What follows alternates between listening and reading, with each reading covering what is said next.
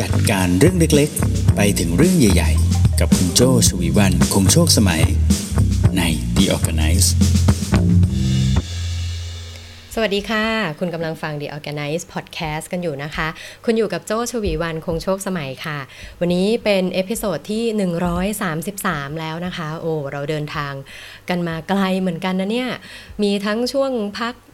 ซีซั่นไปนะคะ แล้วก็มีช่วงที่มารัวๆเลยเป็นการทำย้อนหลังนะเออก็ยังพยายามจะจัดหาเนื้อหาที่เป็นประโยชน์สำหรับหลาย ๆ ท่านนะคะ แล้วก็ช่วงเวลาของการเตรียมเนื้อหาโจ้ก็ได้อัปเดตความรู้แล้วก็หลาย ๆ เคสไปด้วยเหมือนกันนะคะ วันนี้อยู่กับหัวข้อที่ชื่อว่าให้กำลังใจคนอื่นอย่างไร เมื่อใจเรายังหวั่นไหวนะคะ ต้องบอกก่อนเลยว่า episode นี้เนื้อหานี้นะคะเป็นที่มาเนี่ยก็คือโจมีโอกาสได้นั่งฟังห้อง Clubhouse ในช่วงนี้เนาะแล้วก็มีเมื่อช่วงสุดสัปดาห์เนี่ยมีโอกาสได้ขึ้นไปแชร์ แล้วก็ไปถามคำถามคุณหมออยู่ห้องหนึ่งนะคะว่าเอ๊ะเราจะมีวิธีการรับมืออการฟังคำปรึกษาของของคนอื่นๆได้อย่างไรนะคะ เพราะว่าช่วงหลังๆเนี่ยจริงๆแล้วโจ้ก็เป็นคนหนึ่งที่คน กลุ้มใจคนปรึกคนอยากต้องการให้มีใครรับฟังเนี่ยเขาจะชอบมาเล่าให้โจ้ฟังเนะบางทีก็ไม่ค่อยมีคำตอบอะไรโจ้ก็ไม่ได้เป็นคนเก่งในหลาย ๆ เรื่องขนาดนั้นนะน่าจะเก่งที่สุดก็เรื่องฟังเนี่ยแหละว่าเออว่ามาเดี๋ยวจะฟังอะไรอย่างเงี้ยนะคะ ก็เลยวันนั้นเนี่ยก็เลยยกมือถามนะคะคุณหมอบอกว่าเอ๊ะเราจะมีเทคนิคในการฟังยังไงในเมื่อเรื่องที่เราฟังโหมันยิ่งใหญ่ใหญ่กว่าที่เราเคยจะเจอซะอีกนะคะคุณหมอก็ให้เทคนิคมา ก็เลยมาขยายความนะคะแล้วก็ลองดูเทคนิคของหลาย ๆ คนที่ ทำได้ดีนะคะ แล้วตัวเจ้าเองก็เคยใช้เทคนิคเหล่านี้มา แล้วก็ประเมินประมวลออกมานะคะ ได้ 5 ข้อ เดี๋ยวมาลองฟังกันนะคะว่า 5 ข้อที่ว่านี้จะทำให้คุณให้กำลังใจคนอื่น ได้อย่างไรเมื่อใจเราก็ยังหวั่นไหวด้วยนะคะสำหรับ The Organize เอพิโซดนี้นะคะ สนับสนุนโดย Cigna ประกันภัย ร่วมสนับสนุนการสร้าง forward thinking community เพื่อให้คุณได้คิดและทำเพื่อชีวิตที่ดีของคุณค่ะ ห้าขั้นตอนที่ว่านั้นมีอะไรบ้างนะคะ ข้อแรกนะคะ เข้าใจก่อนค่ะว่าเพื่อนไม่สบายใจด้วยเรื่องอะไรอืม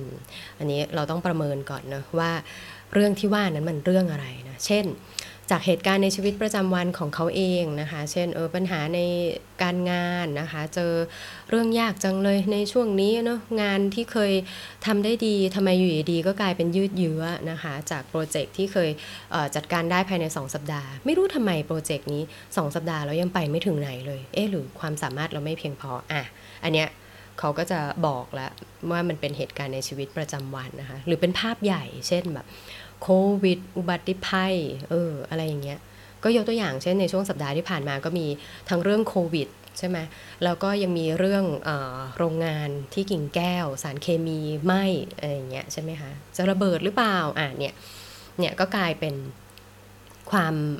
ไม่สบายใจในเรื่องที่มันใหญ่กว่าเรื่องตัวเขาใช่ไหมคะหรือ เขาไม่สบายใจมันเป็นโรคภัยไข้เจ็บของเขาเออเขาเป็นโรคซึมเศร้าหรือว่าเเขาเป็นแพนิคเขาเป็นอะไรเนี่ย เออ ต้องทำความเข้าใจก่อน ว่าเพื่อนเราเนี่ยตอนเนี้ยกำลังไม่สบายใจด้วยเรื่องอะไร อืมฟังฟังให้รู้ก่อนนะอ่าอันนี้ข้อแรกนะคะ ต่อมาข้อ2นะคะ เพื่อนอยู่ในระยะไหนของความไม่สบายใจนั้น อืม อยู่ในระยะไหน อันนี้แอบอ้างอิงทฤษฎีนิดนึงนะคะ ก็คือระยะของของความเศร้านะคะ การรับมือระยะ stage การรับมือกับความเศร้านะคะจริงๆ อันนี้ก็จะมีอยู่5 stage นะคะ ถ้าลอง search ดู ก็จะมี stage แรกก็คือปฏิเสธนะ หลังจากปฏิเสธเราก็จะโกรธนะคะ อโกรธเสร็จแล้วก็จะต่อรองอนะต่อรอง ต่อรองเสร็จปุ๊บก็จะเข้าสู่ความเสียใจจริงๆแล้วกว่าจะมาถึงการเศร้าเสียใจเนี่ยมีปฏิเสธ โกรธต่อรองนะเศร้าเสียใจเสร็จปุ๊บก็จะเริ่มยอมรับความจริงได้นะคะ ยกตัวอย่างเช่นออย่างคุณเพื่อนโจ้เนี่ยคุณพ่อคุณแม่เสียอย่างเงี้ยใช่ไหมคะตอนแรกก็จะแบบ โพสออกมาหรือว่าระบายออกมาก็จะเป็นแบบ โอ้นี่ไม่ใช่เรื่องจริงใช่ไหมไม่อยากจะเชื่อเลย เมื่อวานนี้ก็เพิ่งจะคุยกันอยู่ดีๆ วันนี้ไม่อยู่แล้วอะเนี่ยปฏิเสธไม่อยากรับรู้เลยเรื่องนี้นะคะ ต่อมาก็โกรธนะโอ้ยไม่เนี่มันเป็นอย่างเงี้ยมันเพราะอะไรเนี่ยโกรธละโกรธแบบเนี่ยมันเป็นเพราะการบริหารที่ไม่ดี หรือทำไม เจ้าโควิด นี่มันยังไง ประเทศจีนนี่มันยังไงอะอะไรอย่างเงี้ยเนี่ยโกรธมันเริ่มมาละใช่ไหมคะต้องมีใครสักคนรับผิดชอบละเนี่ย ฉันโกรธแล้วนะ ต่อรอง เออ หรือว่าจะทำอะไรให้มันดีกว่านี้ได้นะ หรือฉันจะต้องจัดการกับเรื่องนี้มันยังไงต่อรองนะคะ ยืดยืดระยะเวลานั้นไว้จนสุดท้ายแล้วก็จะได้เข้าใจเนอะแล้วก็เศร้าโอ้ โอ้ไม่เคยคิดเลยว่าชีวิตนี้จะต้องเจอกับเรื่องเศร้าขนาดนี้ขอหายไปสักสามวัน ตอนนี้ไม่รู้จะตอบยังไงเศร้าจริง ๆ อ่าเนี่ยเศร้าละก็อาจจะร้องไห้ อาจจะอะไรก็แล้วแต่นะคะ แล้วก็สุดท้ายเลยก็คือยอมรับความจริงได้จริง ๆ อย่างของเพื่อนโจ้นี่ก็คือพอจังหวะที่ยอมรับความจริงได้จริง ๆ ก็ไปหาหมอนะคะ เพราะว่าคุณพ่อคุณแม่เสียไล่ๆกันเนี่ยเขาเริ่มยอมรับความจริงได้แล้วว่า อืม อันนี้มันเป็นเรื่องใหญ่คุณพ่อคุณแม่จากไปแล้ว แล้วตัวเขาที่ยังจะต้องประคองตัวเองต่อไป เพราะก็ยังมีครอบครัวยังมีคนอื่น ๆ ที่เขาต้องดูแล เขายังต้องเป็น leader of something อยู่ต่อเนอะเออเขาก็ยอมรับความจริงได้เขาไปทำไมทำไมเราถึงต้องเข้าใจว่าเพื่อนอยู่ในระยะไหนของความไม่สบายใจนั้น เพราะว่าแต่ละระยะนะคะ เพื่อนจะต้องการการแสดงออกที่ต่างกัน อืมนะคะ เราจะได้เข้าใจว่าเราจะฟังเขาใน รูปแบบไหนนะคะ เขาต้องการระบายอะระบายเขาเขาอยากจะเศร้าเสียใจ เอออะก็ว่ามา เขาเริ่มยอมรับความจริงได้เขาอาจจะต้องการโซลูชันอ่าใช่ไหมคะเขาอาจจะอยากได้ความเห็นอะไรจากเราบ้างเนอะแล้วส่วนเขาจะไปแก้ไขเรื่องนั้นยังไงก็ค่อยว่ากันอีกที อันนี้ก็คือข้อ 2 นะคะ แล้วตอนนี้เพื่อนเราอยู่ในระยะไหนของความไม่สบายใจนั้น เราจะได้รู้ว่าเราจะต้องแสดงออก หรือว่ารับฟังอย่างไร เพื่อนเราทำไมถึงแสดงออกแบบนั้นนะคะ ต่อมาข้อ 3 ค่ะ เรารู้สึกอย่างไรกับเหตุการณ์นี้อืม เพราะหัวข้อบอกเนอะเมื่อใจเรายังหวั่นไหวแน่นอนเราฟังแล้วเราต้องแบบ เออ ยิ่งสถานการณ์ช่วงนี้เนาะมัน พูดยากอะเพราะว่าเราต่างอยู่ในประวัติศาสตร์โลกร่วมกันเนาะช่วงโควิดนะหรือว่าถ้าสมมติมีอุบัติภัยอะไรเกิดขึ้นเนี่ยเราอาจจะเป็นผู้ที่ร่วมในเหตุการณ์นั้นด้วยเลยกับเพื่อนนะคะ ที่เราหวั่นไหวเนี่ยเพราะเหตุการณ์นี้มันเกี่ยวข้องกับเราอย่างไงนะคะ ยกตัวอย่างอย่างน้องที่ออฟฟิศนะคะน้องมิ้นอย่างเงี้ยอยู่ในเหตุการณ์ที่ บ้านเขานี่อยู่ใกล้ระยะกับโรงงานที่กิ่งแก้วไฟไหม้ใช่ไหมคะใกล้ทั้งสองบ้านเลย บ้านหนึ่งก็ 3 กิโลเมตร อีกบ้านหนึ่งก็ 5 กิโลเมตรเนอะเออเออเรารู้สึกยังไงกับเหตุการณ์นี้คือหนึ่งเราเป็นห่วงน้องแหละอืมเป็นห่วงมากเลยด้วย เพราะมันก็ไกลกันแล้วเราก็ประเมินไม่ถูก เราก็กะระยะไม่ถูก เพราะว่ามันก็ไกลโซนที่เราอยู่ณตอนนี้เนาะเราเป็นห่วงตัวน้อง เราเป็นห่วงครอบครัวของน้องนะคะ แล้วเราก็เอ๊ะ เออ น้องมีอะไรที่ที่เราจะต้องช่วยจัดการไหมนะ วันนี้มันมันเป็นเหตุอุบิเหตุเหตุฉุกเฉินเนี่ย วันนี้เขาต้องทำอะไรเราต้องแอสไซน์ใครไปดูแลแทนหรือเปล่า อ่า อย่างเงี้ยใช่ไหมคะ เพราะสุดท้ายบางทีเราอาจจะเป็นหนึ่งในผู้ร่วมเหตุการณ์นั้นด้วยก็ได้นะ คืออย่างยกตัวอย่างเจ้าเรื่องโรงงานไฟไหม้เนี่ย กลายเป็นว่า เออ ทุกคนนะ พยายามทุกคนในออฟฟิศอะค่ะ พยายามที่จะเฮ้ย เออทำไงดีมิ้นจะต้องทำยังไง มิ้นจะต้องอบพยพเมื่อไหร่จะต้องทำไง ปรากฏว่าพี่เก่งแล้วก็น้องๆในออฟฟิศก็ช่วยกันวัดระยะ ว่าเอ๊ะเขาอยู่ในระยะไหนรัศมีไหน ปรากฏอ้าวพี่เก่งอยู่ในระยะที่ต้องระวังด้วยเหมือนกัน เออ กลายเป็น ผู้ร่วมเหตุการณ์นั้นไปด้วยนะคะ ดังนั้นเเราก็ต้องประเมินตัวเราเองด้วยนะว่าตอนนี้ที่เราหวั่นไหวเนี่ยเพราะเราอยู่ในเหตุการณ์นั้นด้วยไหม และเราเกี่ยวข้องกับเหตุการณ์นั้นอย่างไรนะคะ อันนี้น่าสนใจคืออย่างที่โจ้เล่าไปเมื่อตอนต้นคลิปนะคะว่าขึ้นไปถามคุณหมอว่า เอ้ย ถ้าสมมติว่าเหตุการณ์นั้นมันหนักหนา แล้วเราก็ไม่รู้เหมือนกันว่าเราจะให้คำปรึกษายังไงหรืออะไรเนี่ย มันเป็นเพราะ มันมีอยู่สองคำนะคะ เวลาเราฟังอย่างเข้าใจเนี่ย มันคือการฟังอย่างเอมพัตตีเนะการฟังอย่างเอมพัตตีก็คือ เออ เข้าใจนะว่าถ้าเราอยู่ในสถานการณ์นั้นจะเป็นอย่างไรเขาเขาเป็นอย่างไรแบบนั้นนะคะ แต่มันจะมีอีกคำหนึ่งที่น่าสนใจก็คือ sympathy นะคะ sympathy ก็คือสงสาร ใน sympathy ในความสงสารเนี่ย มันเจือไปด้วยอีกคำหนึ่ง ซึ่ง empathy ไม่มีนะ เจือไปอีกคำหนึ่งคือเรากลัว ว่าเราจะเป็นอย่างนั้นบ้างด้วยไหมอืมเราเผลอเอาตัวเราอะไปแปะเข้าไปในเรื่องนั้นด้วยเนาะมันก็จะทำให้จูงมือกันดิ่งกันดาวนะคะ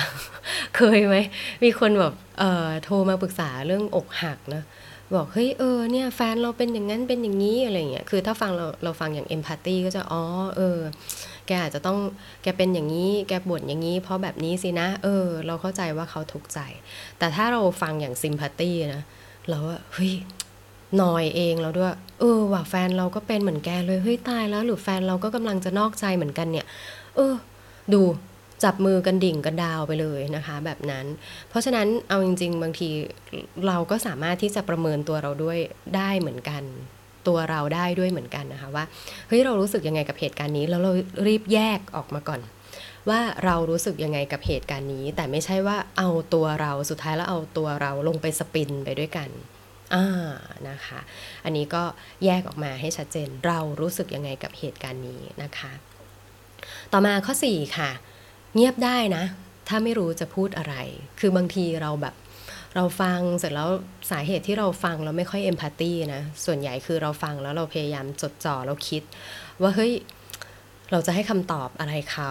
เราจะพูดอะไรกับเขาดีเมื่อเขาจบประโยค เราจะ action อย่างไรดี เมื่อเขาบ่นเสร็จ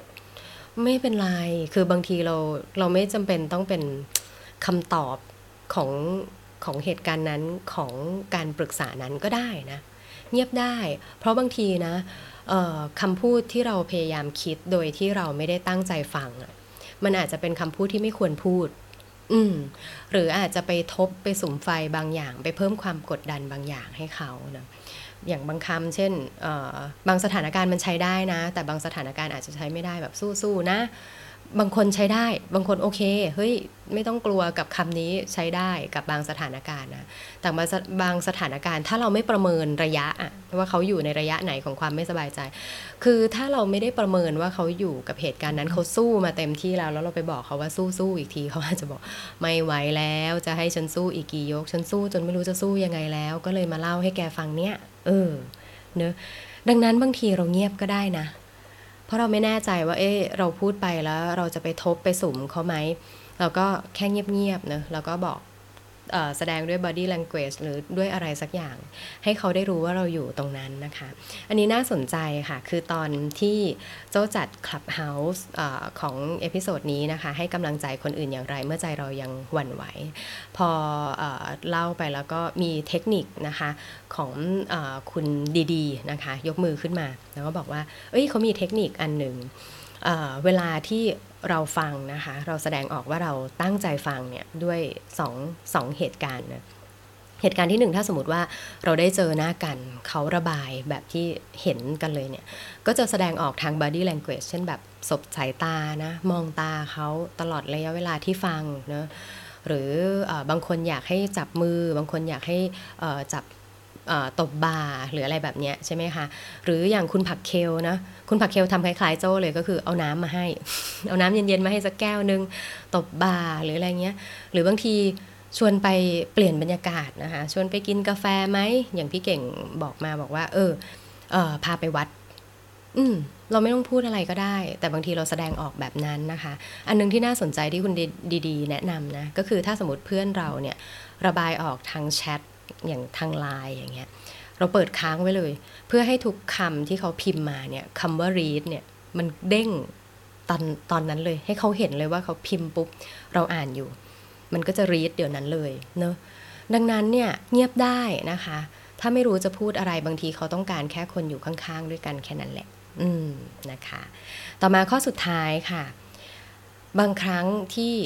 คนอื่น อยากได้กำลังใจเนอะและเราก็ยังหวั่นไหวเนี่ย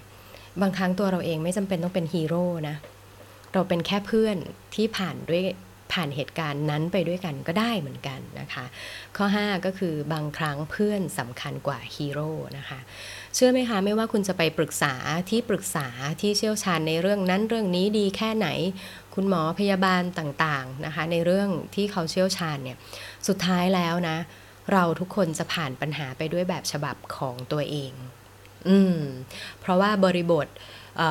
ในชีวิตนะคะความสำคัญในเรื่องต่างๆ มันต่างกันนะคะ บางครั้งเนี่ยเราอาจจะต้องการเพื่อนแค่ให้รู้นะคะว่าเราไม่ได้ผ่านสถานการณ์เหตุการณ์นี้ไปด้วยตัวคนเดียวนะคะนี่ก็อาจจะพิมพ์ไว้ได้ว่าเออติดต่อเราได้เสมอนะ อยากให้เราช่วยอะไรก็บอกก็อยากเกรงใจ มีเบอร์เราหรือยังอันนี้เบอร์เรานะโทรมาได้นะอ่าไม่ต้องเกรงใจนะนะคะ โจ้เคยเมีแนวคิดหนึ่งนะคะ ตอนนี้ก็ยังคิดอย่างนั้นอยู่ แล้วก็หลาย ๆ คนก็เชื่อว่าน่าจะเป็นประโยชน์เนอะบางครั้งพอเวลาเราเจอเรื่องหนัก ๆ นะเราไม่ต้องเร่งรีบที่จะผ่านเรื่องนั้นไปนะคะ เราไม่ต้องเร่งหาว่าใครจะทำให้เราผ่านเรื่องนี้นะคะ บางทีเนี่ยมันอาจจะต้องใช้เวลา เวลาอาจจะเป็นคำตอบที่ดีที่สุดนะคะ เราก็แค่จำไว้ว่า วันหนึ่งถ้ามองย้อนกลับมานะ เราเคยผ่านเรื่องนี้ไปกับใครบ้าง อืม บางทีก็คิดแค่เนี้ย คิดไว้แค่ว่า เออ ดีนะ เราจะผ่านช่วงนี้ไปแหละ ไม่รู้จะเมื่อไหร่ แต่เราจะจำไว้เลยว่าช่วงเนี้ยที่มันยากมันหนักหนาขนาดเนี้ย เราผ่านช่วงเวลานี้ไปกับใครนะคะ คือ คีย์หลักของของเรื่องนี้นะของการให้กำลังใจคนอื่นยังไง เมื่อเรายังหวั่นไหวเนี่ยก็คือเราไม่จำเป็นต้องเป็นคำตอบของทุกปัญหานะคะ เราอาจจะเป็นแค่คนที่เข้าใจแล้วก็ผ่านปัญหานั้นไปด้วยกันก็ได้เหมือนกันนะคะอ่ามาลองฟังตอนท้ายที่เป็นความเห็นนะคะของเพื่อนๆในคลับเฮาส์ที่ยกมือขึ้นมา แล้วก็มาช่วยกันแชร์นะคะ คุณใหม่นะคะ คุณใหม่ขึ้นมาแชร์บอกว่าเออจริง ๆ บางทีเนี่ย พื่อนหลายคนเนี่ยบอกเลยว่าเขาไม่ได้ต้องการคำตอบ เขาต้องการคนที่ฟังเนอะแล้วก็บางครั้งเนี่ยการให้คำตอบการบอกว่าทำอย่างนั้นทำอย่างนี้สิบางทีมันมันเหมือนเป็นการเติมความเครียด ความกดดันเข้ามาด้วยเนอะแล้วบางทีก็กลายเป็นว่าเฮ้ยฉันไม่ได้เห็นด้วยกับโซลูชันนั้นอะแล้วมันจะต้องยังไงอะเออเนอะบางทีเขาต้องการแค่คนรับฟังแค่นั้นนะคะ แล้วบางทีอีกปัญหาหนึ่งที่คุณใหม่เจอก็คือ เพื่อนเนี่ยบางครั้งทุกข์ใจมาก จนแบบเล่าไม่รู้เรื่อง แล้วปัญหาคือเขาไม่รู้จะถ่ายทอดยังไง ไม่ใช่ว่าเขาไม่อยากเล่านะเขาอยากเล่า แต่ไม่รู้ว่าเขาจะลำดับยังไงดี วิธีการตอนนั้นคุณใหม่ก็เลยบอกเขาไปว่าเล่ามาเถอะทั้งที่ยังไม่รู้เรื่องอะ่ะเดี๋ยวเราปฏิต่อปฏิติดต่อเองได้เนาะเล่ามา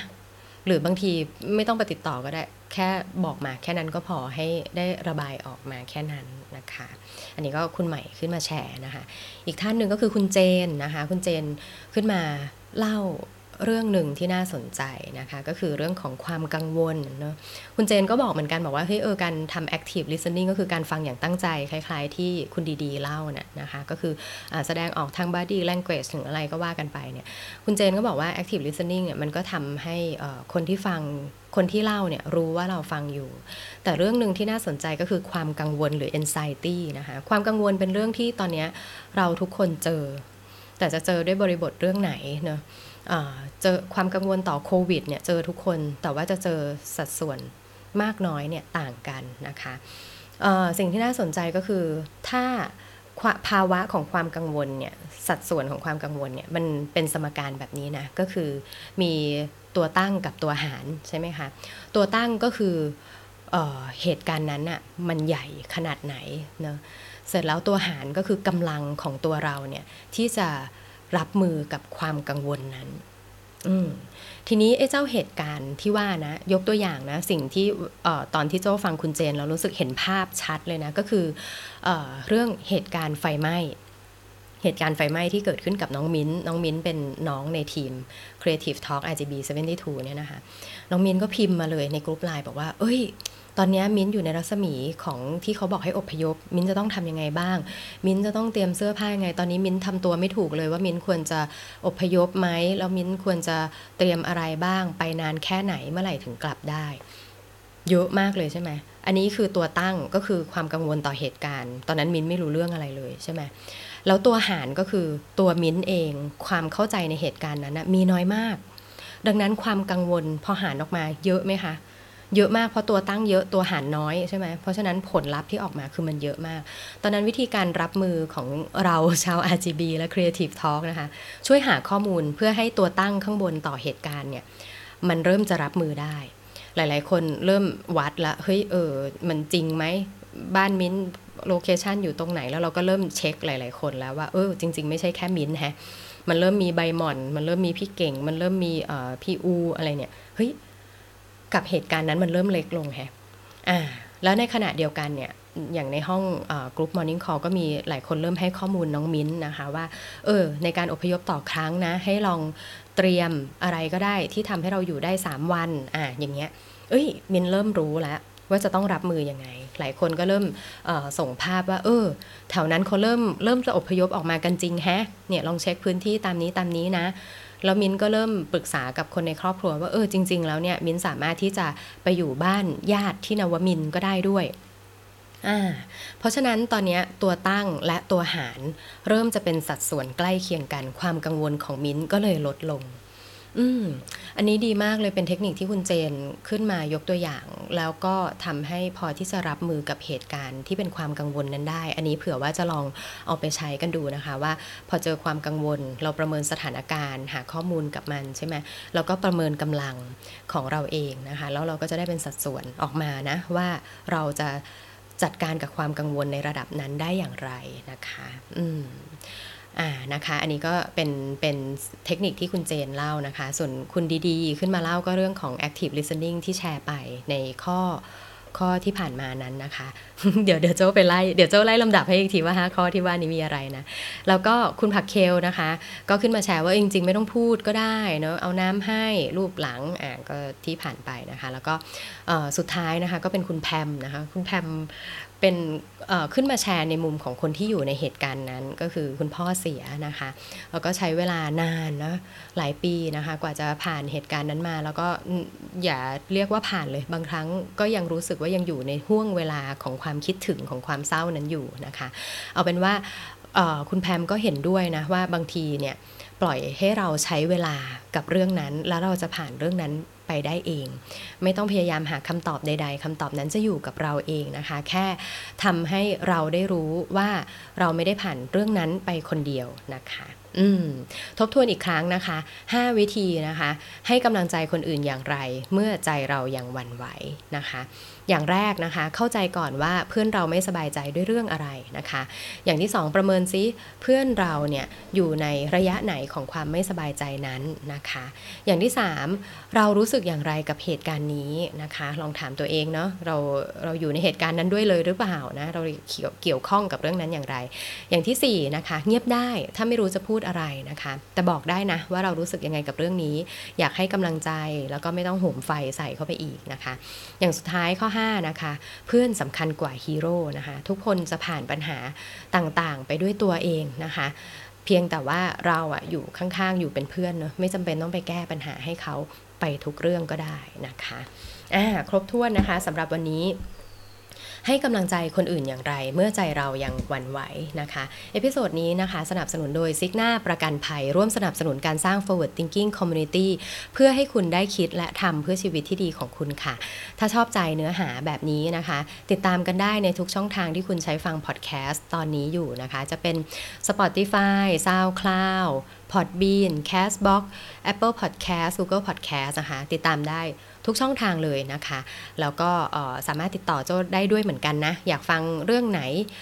สถานการณ์อะไรเนาะหรือว่าเออมีคำนี้มาแล้วรู้สึกว่าเกี่ยวกับเรื่องการจัดการนะคะ เดี๋ยวโจ้ทำการบ้านแล้วเอามาพูดคุยกันนะคะ แต่ถ้าอยากฟังการจัด แบบ active เลยนะคะ คุณยกมือขึ้นมาพูดคุยได้เหมือนหลาย ๆ คนที่โจ้เล่าให้ฟังตอนท้ายเนี่ย ก็ติดตามได้ผ่าน Clubhouse นะคะโจ้จัดทุกวันจันทร์พุธศุกร์นะคะ เวลา6กโมงครึ่งถึง7จ็ดโมงโดยประมาณนะคะ บางวันก็ปลิ้นไปบ้าง ฟังฟังคนที่ยกมือขึ้นมาพูดเพลินนะคะ ก็ยังไงติดตามกันได้นะคะ วันนี้ลาไปก่อนนะคะ โจ้ชวีวันคงโชคสมัย managing director บริษัท RGB 72 และ Creative Talk ลาไปก่อนค่ะ สวัสดีค่ะ